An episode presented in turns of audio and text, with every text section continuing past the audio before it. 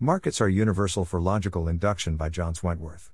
Welcome to the Nonlinear Library, where we use text to speech software to convert the best writing from the rationalist and EA communities into audio. This is Markets are Universal for Logical Induction, published by John Wentworth on the AI Alignment Forum. Background Logical induction is the best framework currently available for thinking about logical uncertainty, i.e., the probability that the twin primes conjecture is true, or that the 10, 10, 10, 10, t, h. Digit of pi is 3.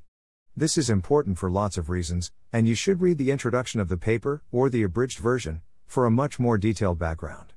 The general idea of logical induction is to assign probability like numbers to logical statements like the 10, 10, 10, 10, t, h.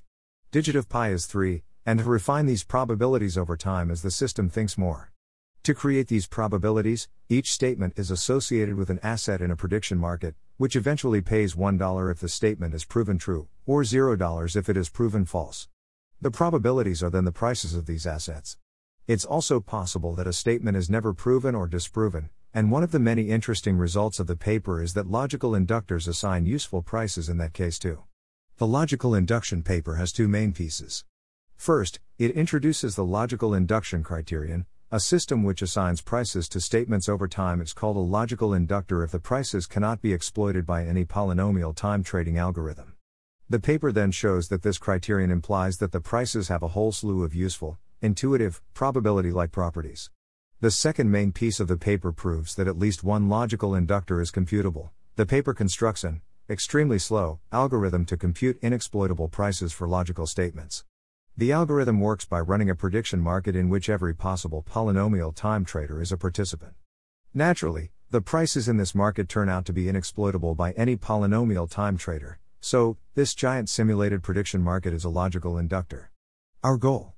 An analogy one could imagine a decision theorist making a list of cool properties they want their decision theory to have, then saying, well, here's one possible decision algorithm which satisfies these properties maximize expected utility.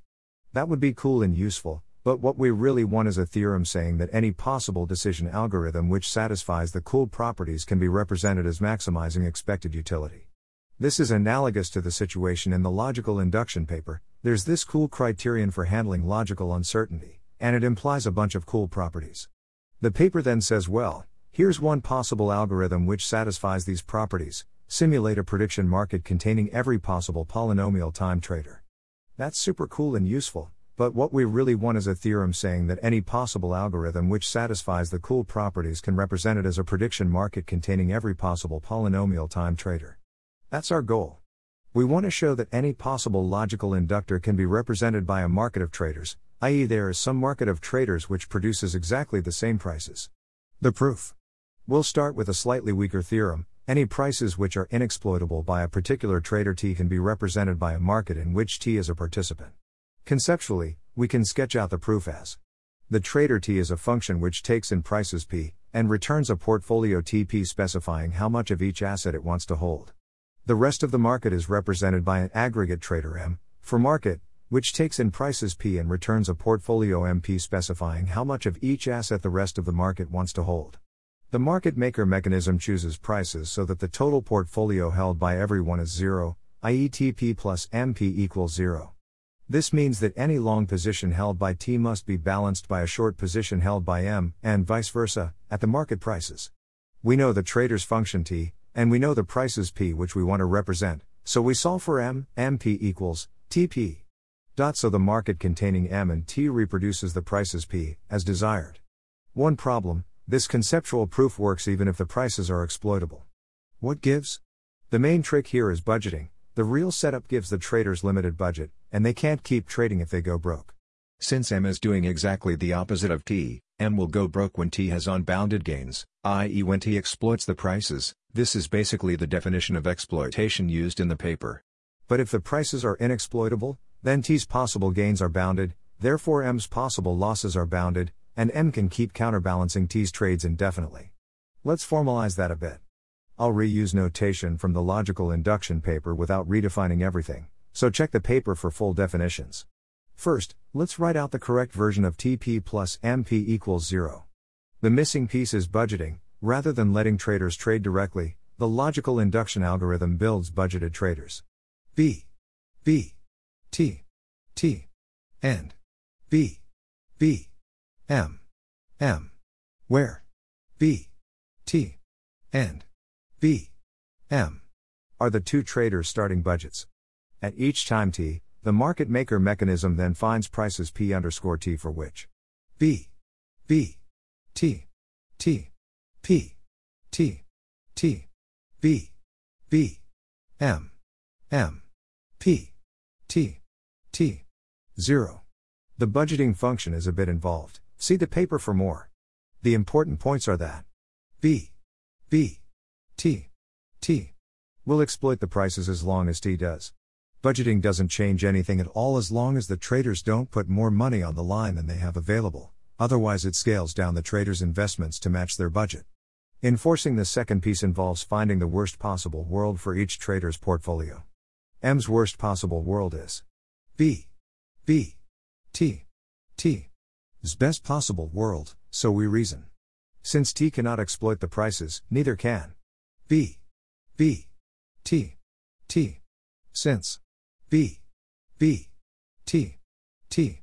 Cannot exploit the prices, its best case gain is bounded. Since B. B. T. T. Its best case gain is bounded, the opposite strategy. Minus B. B. T. T. Its maximum loss is bounded. We can set M's budget. B. M. Higher than this maximum loss, and set M. Minus B. B. T. T. So that B. B. M. M. Minus B. B. T. T. As desired. To recap, given a series of prices over time. P. T. Inexploitable by trader T, we constructed a market containing T which reproduces the prices. P. T. The proof approach generalizes easily to more traders, simply replace B. B. T. T. with I. B. B. T. I. T. I. To sum over the contribution of each individual trader, then select M to balance them out, as before. Since the prices are inexploitable by every trader, the trader's aggregate best case gains are bounded above, so M's worst case loss is bounded below. This works even with infinite traders, as long as the total budget of all traders remains finite. In particular, if we consider all polynomial time traders, with budgeting and other details handled as in the paper, we find that any prices satisfying the logical induction criterion can be represented by a market containing all of the polynomial time traders. The bigger picture. Why does this matter? First and foremost, it neatly characterizes the class of logical inductors. There are degrees of freedom in budgeting, and a huge degree of freedom in choosing the trader M which shares the market with our polynomial time traders. But that's it, that's all we need to represent all possible logical inductors. Note that this does not mean that simulating a prediction market containing all possible polynomial time traders is the only way to implement a logical inductor, just that there is always a prediction market which produces the same prices as the logical inductor. Second, the proof is short and simple enough to generalize well. We should expect a similar technique to work under other notions of exploitability, and in scenarios beyond logical induction. This ties into a general research path I've been playing with, Many conditions of inexploitability or efficiency which we typically associate with utility functions instead produce markets when we relax the assumption somewhat. Since markets are strictly more general than utility functions, and typically satisfy the same inexploitability and efficiency criteria under more general assumptions, these kinds of results suggest that we should use markets of subagents in many models where we currently use utilities, see Why subagents, for more along these lines. Thanks for listening. To help us out with the nonlinear library or to learn more, please visit nonlinear.org.